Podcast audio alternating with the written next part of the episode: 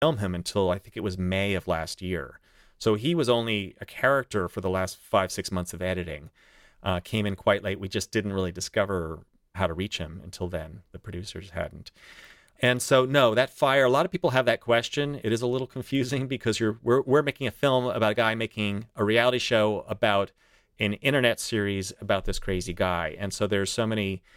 It's like a Russian doll where you you know take it apart, and so there's so many layers. It it does get a little confused. Um, no, we did not have access to that footage so that didn't affect us and it actually the fire had happened before we were even really involved much with him Okay. i'm pretty sure So most of what you were working with was the material that the crew shot.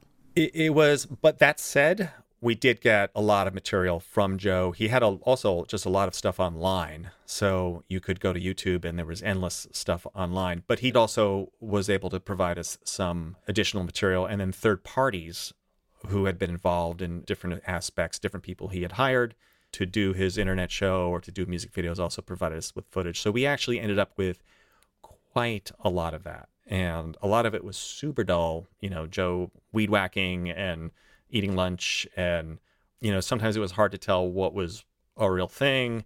But he really did film everything. And so a lot of the stuff was just kind of him trying to prove that somebody had done him wrong. So he would have a, an employee filming with a GoPro. I think they discovered GoPros at one point, and so everybody had a GoPro strapped to them. So we we had a lot of very strange material that just sort of slowly, unfortunately, slowly leaked in from different drives that you know Joe's husband would find, or he would mysteriously find, and and um, then of course he got you know arrested, and so that that made it more difficult. Um, so it came in in drips and drabs of huge amounts. So we would all of a sudden have, you know, 300 more hours and the assistants would go crazy trying to like just find anything in it that seemed like it would be helpful. But um, it, we were swimming in footage.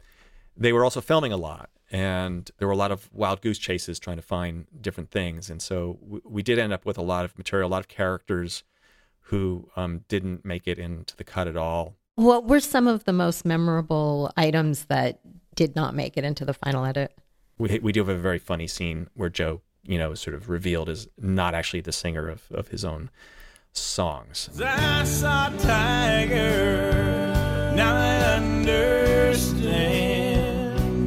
I saw Tiger, Tiger saw me. The only reason that we didn't include that is there was a last minute legal issue where we were worried that maybe he did actually partially sing on some of them, and we we decided to not go down that road. It was also a scene that's very very funny, but wherever we put it, it seemed to derail the story, and so that was kind of regretful that we didn't have that in there. The relationship between Tim Stark and Jeff Lowe is really really rich. And we did go down that road and did include a lot more. But the problem is that we didn't have the ending to that story, really. Um, it's still ongoing. Tim Stark is, is, they parted ways. He's back at his place in Indiana, which is actually